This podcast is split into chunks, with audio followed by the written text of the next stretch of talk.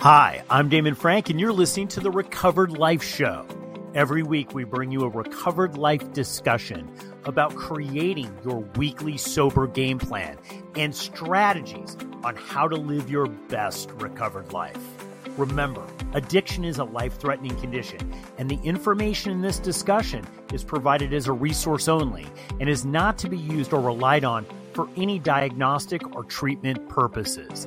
This is not a substitute when professional diagnosis or treatment is needed. Now, let's jump into the discussion. Welcome to Plan Your Sober Week, a recovered life discussion with Damon Frank and Kristina Dennis as your host. Uh, we're getting going here, and people are starting to come into the gathering. Uh, I'd like to welcome a few people that have just showed up. Alice, Kathy, Teresa, welcome. Always good to see you. Uh, more coming in now as we speak. Uh, wanted to give you a quick introduction uh, of my co-host, Kristina Dennis. How you doing, Kristina? In all honesty, it's a little hectic over here at my house. Our power's been out since 4 a.m., so we're making all the preparations, you know, trying to get things open like garages and stuff. But I am good. Had a beautiful weekend. How about you, Damon? It was great. Um, super warm, and so we had to kind of curtail a lot of the things that I want to do around the house, but was able to get a lot done. And uh, I, I got a little relaxing. I took a nap, which was good. I'm really into power naps on the weekends, so that was that was a really good one. And was looking at the week ahead here. Was really excited to have this room today. Uh, my name is Damon Frank. I am a sober coach uh, with my partner Kristina Dennis. Every week we kind of break it down here about what we're going to do for the week ahead in our sobriety. And we know a couple of things about recovery that we've learned. There's a lot of stuff that we don't know that people don't know about recovery. But what we do know about recovery is having a plan is essential. Knowing kind of what you have to work on, uh, what successes you're having, what setbacks you're having, and how to look into your week and be able to kind of plan out the stuff that you want to focus on. Look, we know that we live one day at a time, one moment at a time. That's how our recovery comes to us but that doesn't mean that we can't have some sort of action plan um, and and forecast about things that we need to work on and things that we need to focus on. So that's what we work on this week. Um, we also recap kind of what's going on in the recovered life community. For those of you who might not know, we do have uh, we do have six six podcasts that go out a week, uh, and it, that's been very exciting for us. It's a couple of them are what just Christine and I are talking. The other are these recovered life discussions. Uh, so it's really a great resource at the Recovered Life. And you can find out all about that at recoveredlife.us. And you could also become a member and get notified about when we release special content that we only release to our member community. So you can jump on that and do that for free. I'll put a link up above uh, some of the stuff I'm working on this week and some of the things I'm reflecting on this week is, you know, this whole back to school thing is happening. And I have a senior in high school, and I know Kristina has uh, a high schooler as well. So we've been focusing on this whole back to school. It's coming up. It's either come up, you know, or it's coming up in the next few weeks. And for those of you that don't have kids or kids living at home, there still seems to be a forecasting and an organization for the fall. What's going to happen for the for the fall? Look, the world is in kind of a crazy place right now, and what's what I've seen happening is there's a lot of insecurity in recovery. Right? There's a lot of economic insecurity. There's a lot of like housing insecurity. There's a lot of insecurity. It's like, well, I've done this for a long time, worked at this job for a long time now my job might not be secure and I'm fearful, right? Or, wow, they're raising the rent on my apartment or house, or my mortgage is going up, and I'm concerned, I'm fearful, right? So, one of the things I want to talk about today is fear in planning. Um, it seems to go two ways. And, you know, Kristina, when you have uh, a moment, jump in here. uh, when you feel the, the need. Um, but I think, don't you think, Kristina, It's like fear kind Sure. of goes into two into two ways. Either people become immobilized by fear, right. or fear becomes a driver for people. It absolutely has driven my life um, for many years at times. And uh, I definitely am in one of the uh, over functioning type people when things go a certain way. So I get it. Uh, and uh, the paralysis part happens rarely, but um, I am starting to understand and have, you know, I would say in the last decade, I've been able to kind of surrender even that part, but it took a long time. I mean, it was hard fought to get there. Uh, but I do think it's, it's still, I mean, I don't think that you can not catch fear right now in our world. So much Yeah, it seems to be marketed to us, right, on a daily basis. And, you know, that is so, you know, it's so easy to get sucked into the fear machine. Um, I'm one of the people where fear, you know, there's people that do fight or flight, right? And I'm one of the hmm people who really kind of can use fear to motivate me to get to new levels. But what I found is, is it's exhausting, right? It's just exhausting and it's not needed. You know, I thought it was very needed in my recovery uh, when I first got in, and it worked, right? Like the fear of not having enough, the fear of, you know, feeling that I was behind in my recovery, the fear of not being able to do what I wanted right? So I it it would jumpstart me almost like getting electrocuted to start taking massive action. But I found that that feeling of fight or flight of always being in fear is really damaging and it's not good for you. It's definitely not good for you. it's it's terrible and you know we did a room last week about stressors and stress cycles or i guess it's been a couple of weeks and that has taught me a lot about um, the nervous system and the perpetual fear cycle that stays in us. And i um, you know i'll tell you i don't think i was as concerned about my nervous system nor did i even consider it questionable. I just thought everybody lived with fear and everybody was motivated by the same things that I was. And coming out of the home that I came out of, um, and then, you know, drinking alcoholically for six years and then getting sober about the time uh, my son's diagnosis came, I really had thought, okay, fear's behind me because I've done all these things to protect myself. And then whammo, here comes this diagnosis, and the fear was unbearable several times um, in that period. Lots and lots of fear. But he certainly taught me, um, and I know Teresa and Alice know a lot about this as well, that if I don't, if I didn't address his nervous system, if I didn't calm myself down, right, he would pick up my energy being ASD, and then we would have just a day driven by fear, and it was miserable. Yeah, you know, I, I, I love that you are talking about what you're projecting in the world, right? Because there's the inner dialogue and then there's the outer dialogue. So I think a lot of people who are good actors, and let's be honest, most of the people that are in recovery are good actors if they were out there for a period of time. You had to be a good actor. If you were an active alcoholic, you'd have to be a good actor to be able to survive.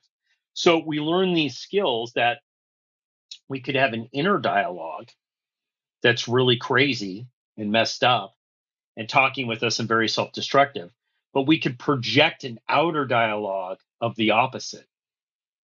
And one of the things that I've I've noticed about fear is it's a lot of times I would be fearful inside or I would have a lot of self-doubt, but I would be projecting that it's all great and good and that I have things under control.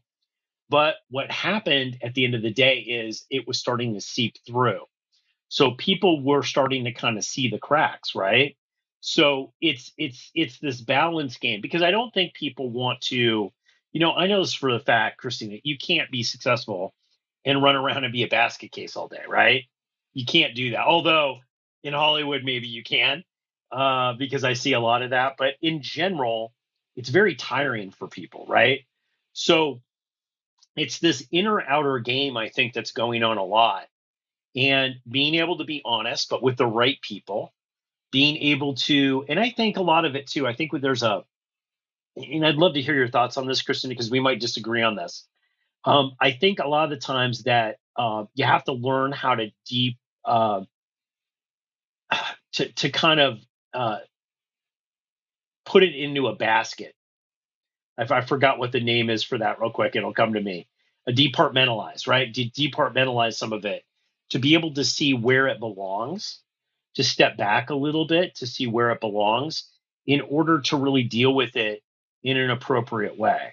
I think if you're too off the cuff a lot sometimes, I think it's off putting to not only people, but a lot of the times, what you're actually putting out there and what you're actually putting out to the world is chaos. Sure. I, I don't. I don't disagree with that. I don't disagree with that at all. Um, especially talking to people that you can trust. Um, and and I'm just built that way. I compartmentalize immediately. I used to disassociate, which is different, you know. Uh, but sometimes I even tell clients, okay, put that somewhere where we can deal with it later. Right now, you get through what you have to get through for the next five minutes.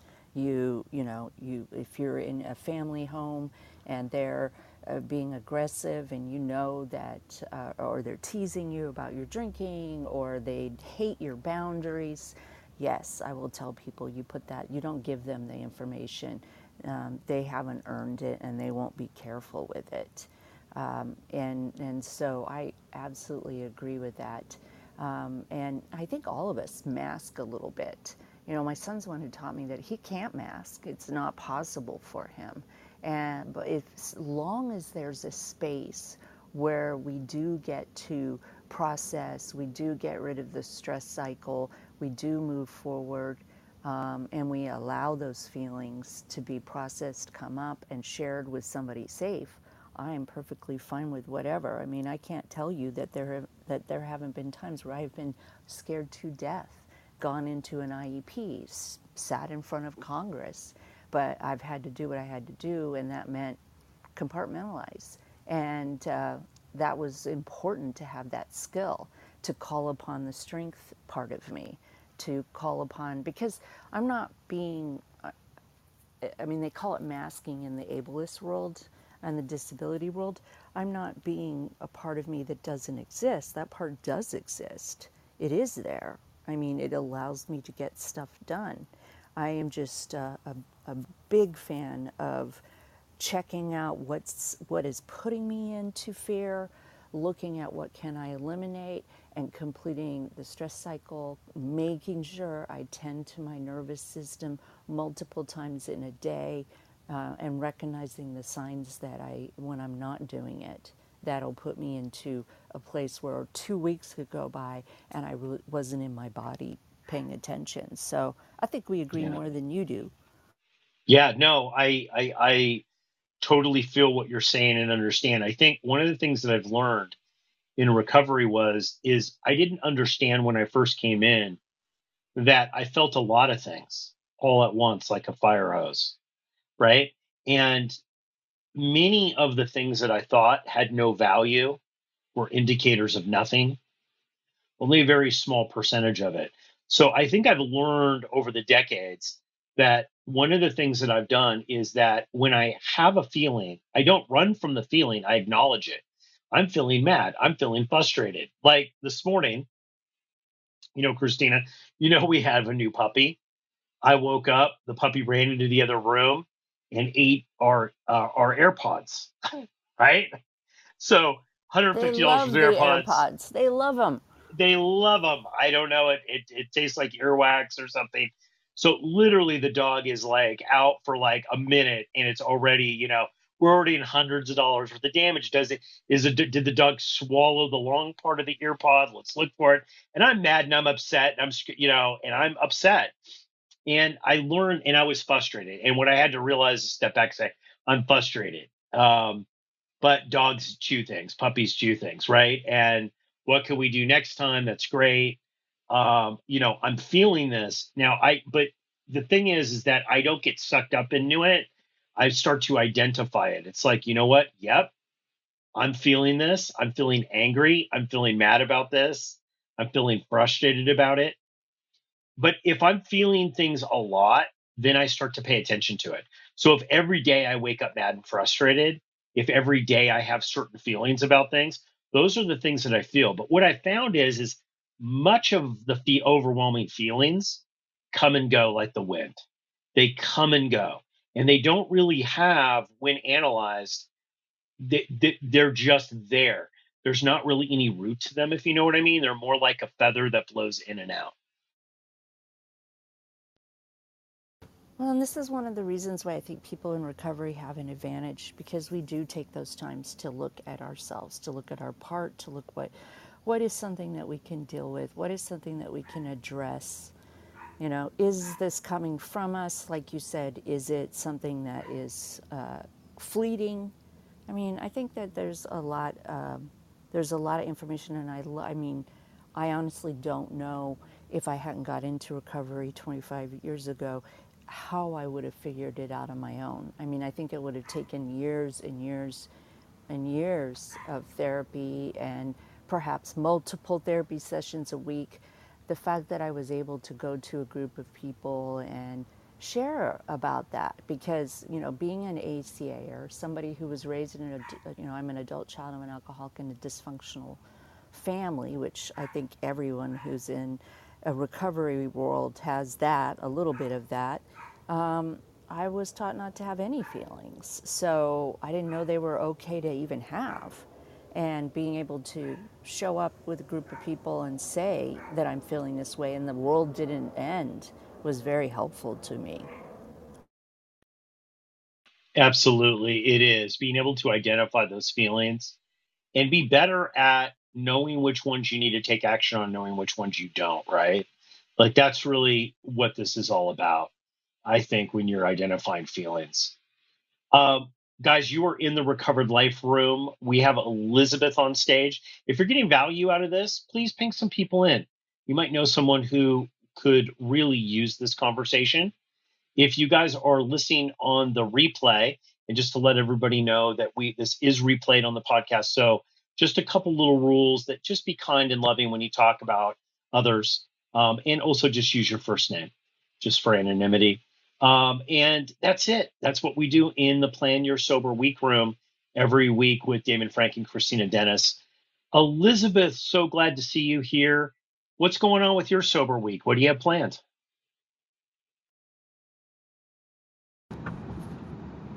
Oh, hi. Love being here. And, um, well, you know, uh, Frank, I'm all about love. And I'm really boosting what I'm trying to do and spreading my love message and uh, really working on doing more of that and thinking about people in recovery and you know people in recovery often have a hard time with love and their relationships and all of their relationships and especially with their love relationships and i'm wanting to you know, I've been very successful over a long period of time in my inner work and working in recovery with my own self love. And the most important love relationship is the relationship you have with yourself.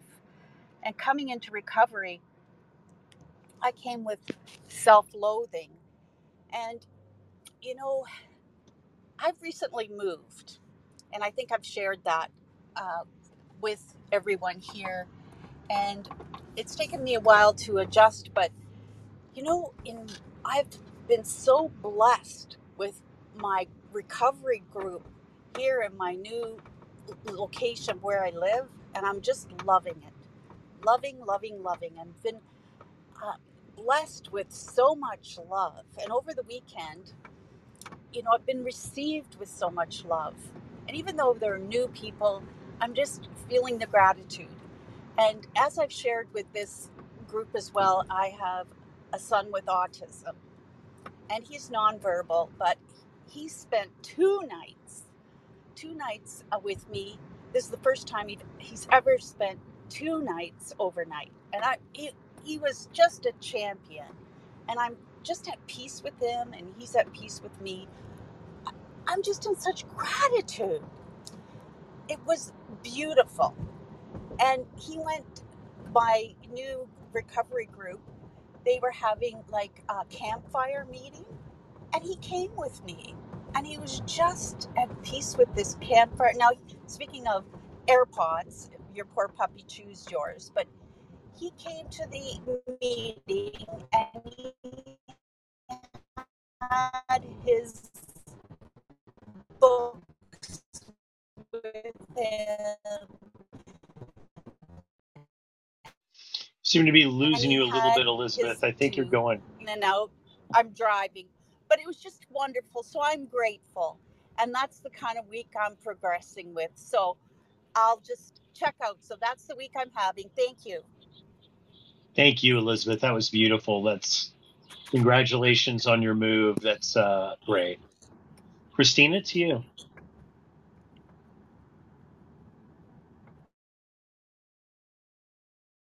Sorry, my mute button isn't coming off.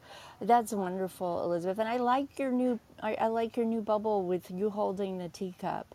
And yes, we share. I mean, sh- we share a lot in common um, about that. And from what I heard of your story, you know what came up for me when you were sharing was the the love that is received when we are in a recovery program, when we are around other people that have been through similar things. And I would have to say, in my experience, this, when I entered at, you know, in my 20s into a recovery program, was the very first time that I saw people loving each other and realized that there was another way, that, that you could have relationships and you could have that to bring it back to the topic that Damon opened up with. You could have that absence of fear. And that was where I learned it. That's where I started to learn it. Like, oh, wow, I could show up and say I'm angry or mad or frustrated or, you know, share something about my child and it would just be received with such beauty. Thank you. Yeah, absolutely. I mean, I think one of the things that's interesting about recovery is, you know, I, I, I firmly believe that it really, recovery has a lot to do with community and connection, right? Um, and we talked last week a little bit about how you can be in a space where you really know no one and walk in and find out that somebody's in recovery and you have like an instant bonding with them, right? And I think this is just a lot to do with our perspective once we're recovered, right? About how we look at things. You know, um, I'm really interested in going into groups of people that I don't know and don't have know anything about. Yes, it's nerve wracking sometimes, but I've learned through recovery that that's where the blessings are. You know, um, there's a sales uh, mantra that people always say that it's the riches are in strangers. You know, our whole life we're taught not to talk to strangers, but really all the gifts that you're ever going to need are going to come from people you don't know for the most part. So a lot of it, of course, there's a safety aspect. You want to be safe in speaking with strangers, obviously. But when we're adults and we're in recovery, I've realized it is in the people that I would feel that I would have the least in common with that um, I would not really choose to hang around were some of the people who gave me the greatest gifts. And that is really a mystery of recovery, right? Um, you guys were in the recovered life room. Thank you so much, Elizabeth, for your share. Sorry we lost you there on the connection. I'd like to go to Alice. How you doing, Alice? Good to see you. Hello, Alice. Hello. So happy to see you here. Oh, good to see you guys too. Um, I am uh, usually with my granddaughter on Mondays, um, but uh, they have all had COVID. Um, a week ago Friday, I actually had my little grandson with me, and he became very sick, and um, he had COVID. And I am very grateful. Um, I sat with it for a couple of days, thinking, is it going to come? Because uh, I certainly had direct exposure, um, and the whole family, my son, daughter-in-law, and even the little, my little granddaughter, seven months, almost eight months old, got it. Um, but they're doing okay. Um, I'm just staying away for another week. Excuse me, which is really hard. Um, I miss them. Um, but, you know, they say be careful what you wish for. And if you're going to ask for something from the universe, uh, be specific. Um, and I wasn't specific. I just made a comment that it would really be nice to have a week off. well, I got two. Wasn't the way I planned it. And I certainly didn't want it at their expense of being ill. But um, I'm embracing it and making the most of it. Um, and I get to come to rooms like this because I'm not caring for a little a little doll, um, my little sweet granddaughter today. So, um, yeah, I I the thing about fear when you were talking about it, Damon, that came up for me um, was the fear I used to live in when I drank, and the fear of what if people find out because I was not only lying to myself, but I was lying to my family. And whew, I'm so grateful not to be in that fear anymore and not have to live with that. And um, yeah, to just be in a really, really amazing place in my life. Um, yeah, just in just incredible. So um, glad to, as I said, be rid of of that fear um, and and knowing that you know I you know th- this is the way I want to live. I want to be free of that of that fear. Um, but I think it comes up in other ways too, um, and and I no longer have that um, that fear that I'm going to pick up a drink. Um, and gosh, there's such freedom in that. So anyway, um, that's where I am today. Uh, things are good, and it's great to be here and be with you all. And um, I say hi to Laura down there. Hope she's doing well, and um, I hope to be back in the in the in the recovered life rooms a bit more. But um, next week I'll be back on duty, so which I will embrace. Uh, so anyway, I digress, and uh, great to see you all. Oh, I'm so sorry to hear all that. I think it's, you know, you're right, being specific is super important.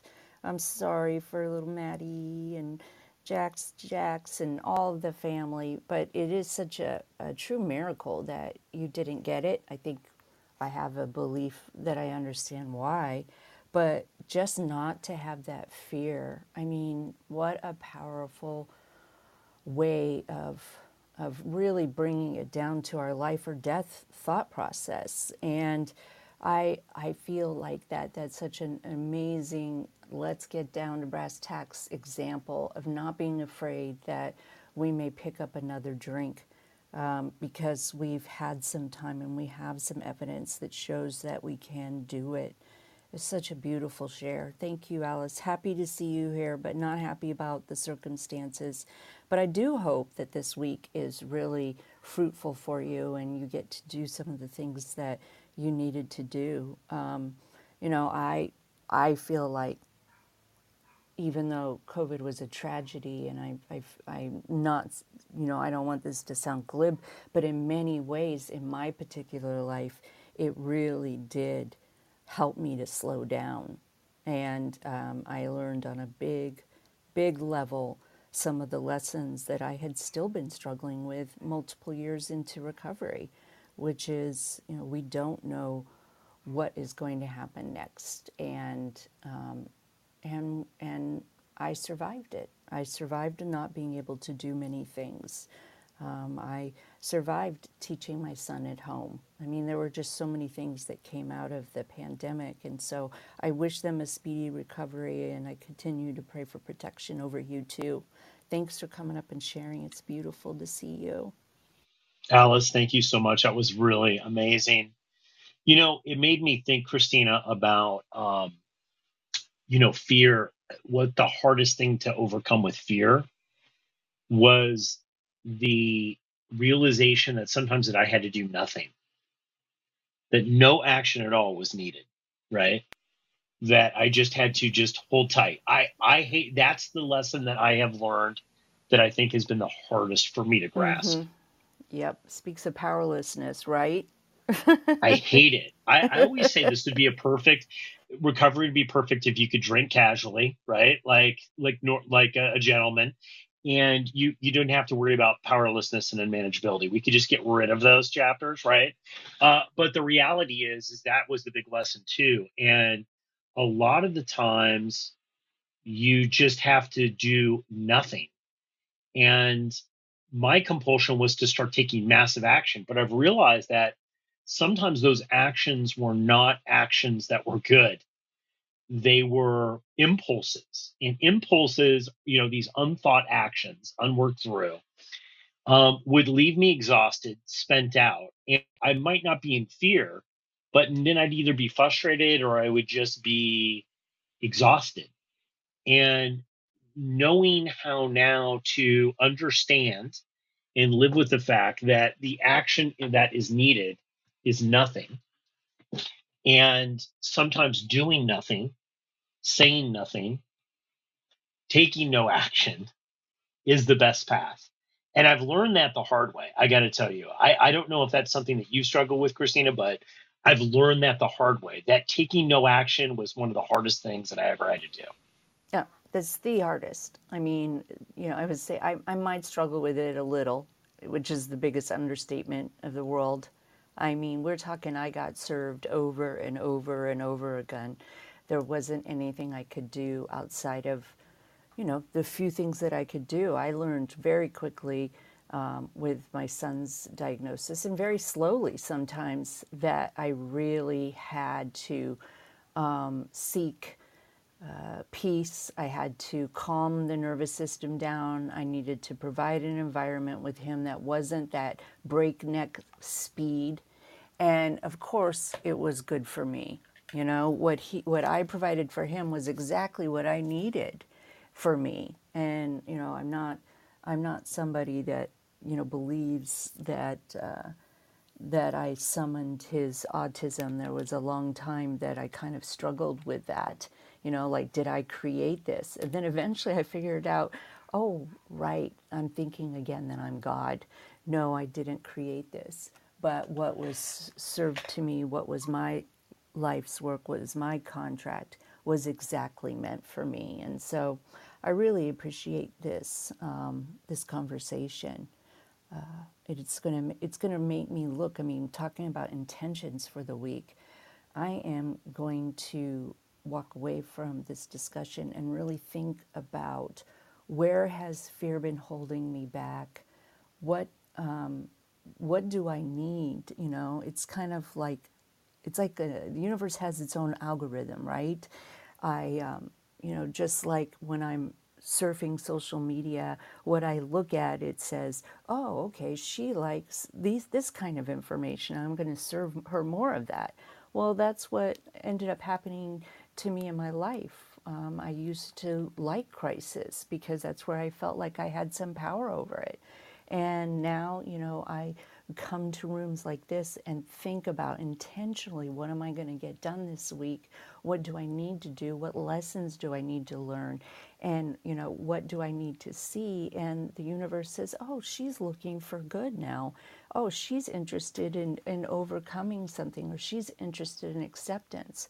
I'm going to keep providing to her stories about that. And, um, and it truly has been so amazing to be in recovery this long, but I think that you can kind of get that even after, you know, the first six months to a year. I mean, I've met some people on this app in particular that have seemed to overcome because they show up every day and they talk about this stuff and they put their intention and time toward it, that they're doing things in their first year of recovery that are just amazing. So, thank you.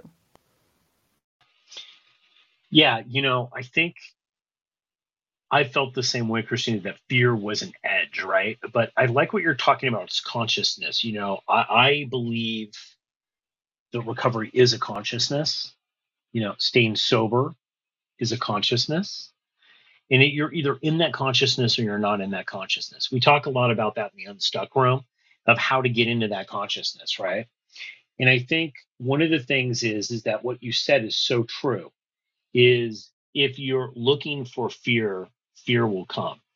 And you know, it is it has been my experience exactly like you said, where the universe says, "All right, Damon, you want to be fearful? Okay, great.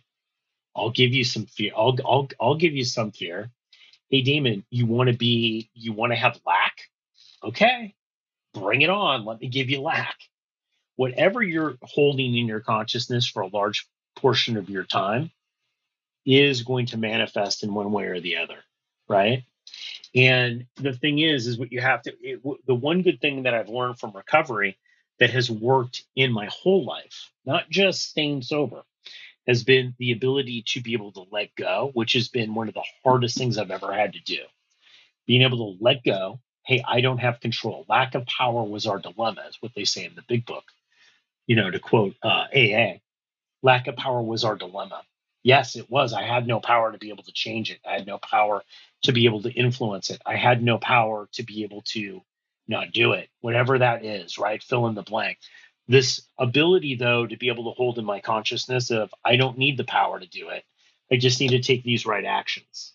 Whatever happens, happens. I'm going to hold an intention that everything is going to work out for my good. That shift in consciousness really brings about the ability for good things to come in your life. And then, you know, I think that next thing is, is to getting out of fear, Kristina, is once you start holding that consciousness, is to have the mindset of being a looker and uh, of that miracle. You know, we've got a podcast that's coming out uh, this week about looking for the miracle. And that's really the second part of this, which is being the kind of person that looks up to see in everything that's happening, whether I perceive it's good or bad, the opportunity to be able to get to the next level, to be able to complete something, to be able to have a different change of thought, right? The opportunities are out there. We just have to become aware of them. So true. So true. Well, I'd like to at this time invite anybody who'd like to come up and share their intention for the week um, or anything, you know, that they would like to contribute to the conversation about fear. Is fear something that uh, is still a major part of your life? Or have you learned to do, you know, to take that, that opportunity of fear and turn it into something that creates, you know, more peace for yourself? You know, and I also want to bring up too, Kristina, the podcast that we did on the 10th, uh, Clearing Out Emotional Clutter. I just want to mention that's a really good one. And, you know, it seems to be that we've gotten a lot of comment online, especially on Instagram. People really liked that episode. And do you want to give people a little bit of a shot about what we Sure. cover in that episode? Because I think it's it's super powerful if and you know if you're listening to this either on the replay or you're live in the audience now and you're walking around and you just feel you have a bunch of stuff in your head all the time Right. you know that could be emotional clutter and christine do you want to kind of enlighten everybody about what kind of emotional clutter is and what we talk about in that episode Sure. Well, you know, for me, emotional clutter is that unprocessed uh, stress cycle, that really deep hidden fear or feeling that kind of whispers in your ear. You know, if you find yourself th- saying, you know, oh, this stuff always happens to me, or you know, you you start hanging out in that neighborhood, something reminds you of a past grievance that you're already carrying around this, um, you know, I like to visualize carrying around a backpack of unprocessed feelings, uh, you know, of uh, beliefs that don't serve us, you know, things that we wouldn't even question whether they were true or not you can you can put that backpack down and start going through it. You can start clearing it out. And it's you know it's an outside in job but it's also an inside out job. And we talk often about recovery and we focus a lot on the physical abstinence of recovery. But as you and I, Damon, discussed, a lot of times problems start showing up after we've put down the alcohol or the behavior that is maladaptive. And we start having these big feelings, and maybe we've disassociated a little too long, but they're still with us. I mean, uh, trauma that happens in the childhood you know, it doesn't go away just from acknowledging that your parents did the best they could. We still have to walk through it and be honest with somebody. And so I always encourage everyone in recovery, you know, it's great to do the step work. If you've come through a 12 step program, it's great to do that. But um, there's also stuff beyond that. I know in my life, I carried around a couple of stories and a couple of belief systems that were, you know, they would clutter me. They were the thing that said, yeah, but when somebody was suggesting a solution or suggesting a thought process to help me live a way, live a better way, um, I would hear that, yeah, but you don't know what happened to me. Or you don't know that my parents threw me out at the age of 16. And I realized that they were getting in the way. And so I always suggest, and when people come to me to receive coaching, you know, at least a third of the time we're going to be working on these old belief systems and this extra emotion that hasn't been processed. We're going to be working on that directly so that you can walk around with a certain amount of freedom. And, you know, you brought up some great things in the podcast as well. And I just let everybody know that recovery doesn't stop when we put down the drink. Um, a lot of times we have to put on our recovery, you know, tools for years after putting down the drink. And it really is just a beautiful way of life. You know, they say fourth dimension in the big book of Alcoholics Anonymous. And I'm here to tell you that can be done but there has to be an intention and a belief that this is important enough for you to take your time and maybe take somebody else's time up to kind of go through it. So important, Kristina. Thank you for mentioning that. I think, you know, it's it's the the interesting thing about that episode. I, I listened back to it, right, and one of the things with emotional clutter that I think is so damaging is that it wears on you slowly. It's like a it's like a it's a pebble in your shoe. And what happens is, you know, we determine a lot of the things with emotional clutter is not being able to live in the present, living in the past, living in the future, future tripping, right? Just, you know, we did a whole unstuck room uh, last Thursday on future tripping, which is going to come out in the next couple days on the podcast. It's it so nails it. It's like not being able to stay in the present moment. We know that just from a metaphysical level, that everything that good that that that happens happens in the present moment, right? Any anything that has value, meaning being awake, aware, and alive in the present moment is where it's all going to happen for you. Future tripping or past resentments. You know, we talked about about things getting worse for alcoholics, codependents, uh, people that are addicted to drugs when they get sober. Why is that? Well, alcohol is something we use to treat the root problem. You know, there's a difference between an alcoholic and somebody who is just addicted. Many times people will get addicted to something, they get off of it, they clean up, and they go on with their lives. I've found in, in you know from my point of view that that's not the case with alcoholics. When you take away the substance and sober them up, that's when the real issues begin. That's when the real issues begin. And that is where the work comes. And I think that that, in my opinion, is one of the definitions of an alcoholic, right? Because who in their right mind would want to go back to use a substance that almost killed them once they have become sober. That's just not really clear thinking, right? It's not. So we've learned that most of this is an emotional and thinking game when we get sober, Kristina, right? Like, so part of my week is is I don't look at necessarily what I need to do. Oh, I need to be of service here. I need to do this here. Yes, I'm doing that. It's much more of like what do I what what needs to shift in my life or what do I need to support emotionally in my life, right? Those are the actions that I'm taking in recovery. I then find things to be able to support that. Some, you know, it used to be sponsoring. Now it's much more of like I've done a lot of organizations on meetings and whatever. It'll shift, but always I'm looking at, you know, where do I need to grow spiritually? Where do I need to grow personally in that matter? And then trying to build a plan around that. So good. It's true.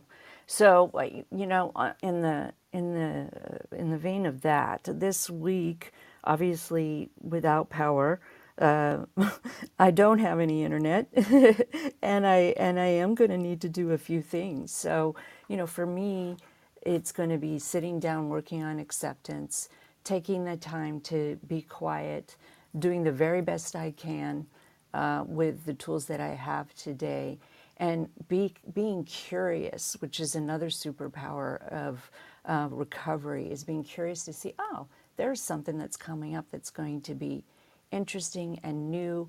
And it, you know, I don't, I no longer have an automatic knee-jerk reaction that this is what happens to me, and this is, you know, I can't win, you know, because I'm always struggling with real stuff. Talk about emotional clutter.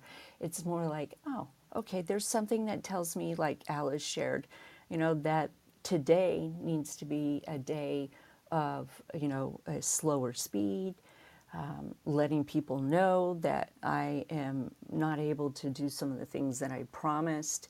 And it's going to be a matter of acceptance and giving myself that beautiful amount of time um, that has been provided for me for whatever reason. I'm supposed to sit back and you know, wait and see what's coming my way. This is the balance, right? Like, so finding out when to take action, when not to take action. Um, you know, we talk about in that episode, Kristina, which I think is interesting, is the unrealistic, unrealistic expectations that we have. Like, I wrote down last night what I needed to do, and for some reason, I put it in my calendar. And I'm looking, and it's not in my calendar, and I'm so frustrated. So I'm trying to redo what I kind of brain dumped last night before I went to bed of things I needed to do today. And I'll tell you, it was totally unrealistic. I'm not going to be able to do, there's not enough hours in the day to be able to do all these things correctly, right? So I have to have, you know, I'm somebody who likes to play full out. Like people who come to me coaching wise, these are people who either t- two categories a lot of times, right? They're high performing people that have a drug and alcohol problem and need to try to figure out how they're going to be able to get sober and still be high performing, right? And then there's people who are are chronically not taking action. Maybe they were high performing stopped taking action. They want to play full out, but they're stopped, right?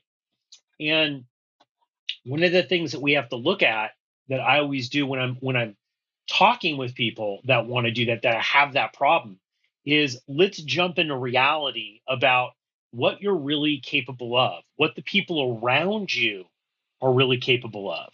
I know one of the hardest things I did was being able to have employees, right? And I learned over being an entrepreneur year after year that I, man, I can't do it by myself, but I still struggle because no, I could do that better. Or uh, if I could only do 1% more, right? The reality is, is I was overdoing a lot of things and underdoing some things that were much more important right? So it's learning that balance to be able to take the right action.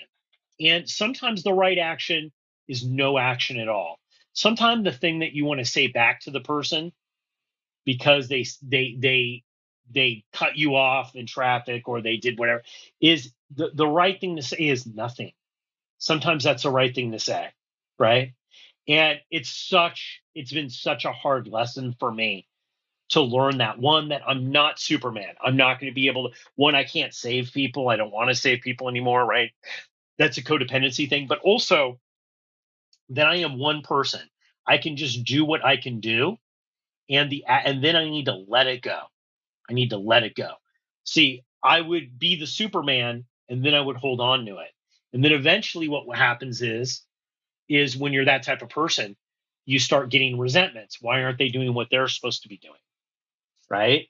And I know Kristina, we've talked about a lot of this in the work in the workspace, and we're going to create some more content around how hard that is sometimes to have that balance with family and coworkers and people in your life. These unrealistic unrealistic expectations.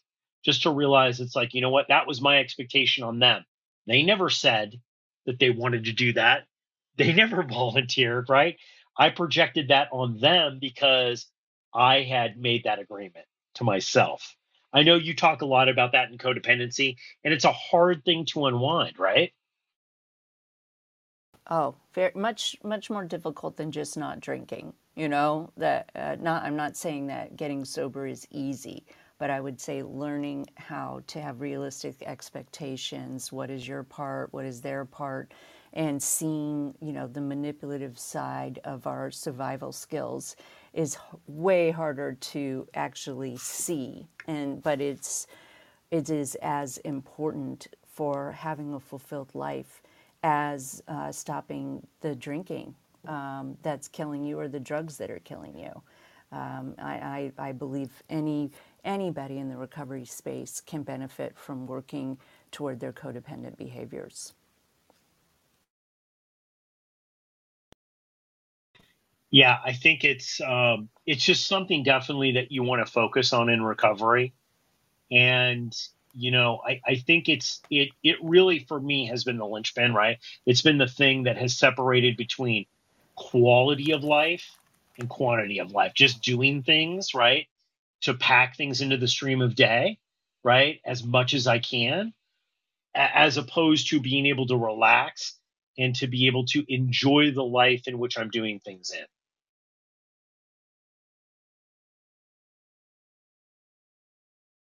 Well, I believe that every one of us has a beautiful day in store for us and another week ahead to focus on what will bring us more of what we want, um, to take the time to clear out your emotional baggage, to realize that um, we can all be rocketed into that fourth dimension.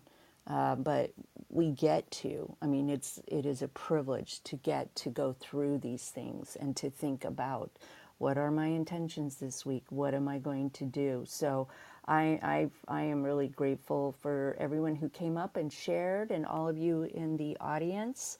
And I want to remind everybody that tomorrow morning, um, same time, 9 a.m., we will be going through uh, Rewire Your Brain, which we'll talk a little more about some techniques based on some of the things that we had today, a little deeper level into recovery. But before I do that, I want to remind everybody that if you you have a situation and you want to you know streamline your recovery, you want to move forward. Damon and I have a program uh, that is uh, available now where you actually get to work with both of us on a daily basis. And um, I'm telling you, so it's so good for kind of overcoming some of the things that we're talking about, but it's also tailored to you. So I highly encourage you to reach out, DM either one of us to set up an appointment for application, and join the Recovered Life community because there's some amazing work that's being done here. Absolutely. You know, we're having more and more content, and I, I you know, I want to talk about recovery breakthrough real quick, Kristina, because that's what the program that you were talking about. You know why I love this? I wish I would have had this. And Kristina and I built this around what we wish we had at different parts of our recovery, right? Because I know at 20 something years, 17, 18 years of recovery, I needed certain things. I needed to be able to focus on one thing for a month. And then at the end of the month, I needed to actually be somewhere with that because I needed to take right and direct action, right? And that just wasn't available when when I was doing it. At least I didn't know where it was available. And this whole idea of this curated experience where you're walking through and moving to get that goal done, right, right, right, to be able to achieve that. I think that that's where really it's at this advanced accountability, but also the in depth conversation with people who've been there. Absolutely, and and I bring I bring the processing of emotions and and truly giving people uh, a blueprint of where to go next, so that you can live your most free life. So, yep, it is. It's a wonderful program. Brings the best of both of us. Absolutely. So we'd invite all of you, if you want more about that, just DM either Kristina or myself, or hook up with us on Recovered Life. If you're not a member, do so. We're going to be emailing out some exclusive stuff only to members. You're going to have first crack at it. Uh, Kristina, should we mention our ADHD week that we have, that we've got coming up? Yes, yes. I am excited should, about except this. I cannot remember the dates. I know that it's, you know, August, uh, I think 27th till September 2nd, but I could be I think it's a tw- it's a 29th. I think we're aiming for the week of the 29th. Yeah. Through the 4th. We're going to try to do it that week. Guys, we, we realized that Discovery has Shark Week. And we're like, what is our shark in in recovery? And just just kidding a little bit here. But it's true. It's like a lot of people suffer from ADHD in recovery. So we're going to put together a group of experts and people who are suffering. If this is you guys, if you are somebody who suffers from ADHD, maybe you're an ADHD expert, you want to notify uh, Christine and I, send us a message here on Clubhouse, reach out to us on Recovered Life. We're putting together a whole curated week of content just on that. If you're a member, you're going to get access to certain parts of the interviews that other people don't do. The great thing is that membership's free. All you have to do is click the link above. What's the thing that you're looking forward to most in that ADHD week, Kristina? I am looking forward to uh, to having someone share the differences uh, that it shows up in alcoholics and the differences in how it shows up between the genders. Because there is a difference, and I have learned that women my age are the the most underdiagnosed, uh, and so I there is so much more to it than just you're hyperactive and can't sit still. There are ways that it shows up in people that don't um, that don't present as what we are aware of. And in fact, I've had a couple of clients that once we walked through the diagnosis, they had the ability to use medication in such in such a way that it opened their lives up. I mean, and we're talking 40 year olds. You know, I know of somebody who is late 60s who just started it. And so I'm looking forward to hearing about the help out there. Absolutely. Just to be clear, we're not diagnosing No. anybody with ADHD or doing any of that. Just to be clear, I know you didn't say that, but just wanted to be clear about that. But we know so many people get diagnosed or have symptoms and start asking questions, and they're realizing, hey, is this just my recovery? Is this just because I'm in recovery? Maybe I'm having these feelings or not being able to complete tasks or any of the things that might go along with ADHD. We're going to dive into that. And guys, that's what recovered life is all about. It's all about that deep dive into different areas that are going to help you live your best recovered life. We're going to open it up real quick. If anybody wants to jump on stage, has a burning desire, wants to say what's going on with them, we'd love to hear you now. If not, we're just going to close out uh, this recovered life discussion. I do want to remind everybody, uh, and go ahead and raise your hand if you do want to come up real quick. I do want to remind everybody, Kristina mentioned it, we've got Rewire Your Brain. Guys, we're talking about neuroscience and recovery. That's tomorrow at 9 a.m. We then have got on Wednesday setting healthy boundaries, and it's all about codependency, all about how to set those healthy boundaries, about people who bust through those boundaries, right, Kristina? That won't that that won't allow you to set set the boundary what you're going to do with them. And then Thursday, we jump into the unstuck room that I've got at 9 a.m., where we go big motivation and we go metaphysics and we talk about taking massive action, how to get unstuck. If you're feeling stuck, show up at 9 a.m. We always tackle an amazing topic then. And then we've got all this new content coming out on the podcast. We're talking about looking for the miracle. We're talking about uh, we're talking about different areas of our recovery. Kristina and I go in depth for half hour episodes. We've got six days of content going on on Recovered Life. You can access it all by going to recoveredlife.us. Kristina, any final thoughts here on the week? Nope, just blessing everybody. Have a beautiful week, everyone. Everybody have a wonderful week. Go out and live your best recovered life, and we'll see you online. Keep the conversation going. Join Recovered Life, a community of like minded people who are looking to live their best recovered lives. Membership is free, and you can apply at recoveredlife.us.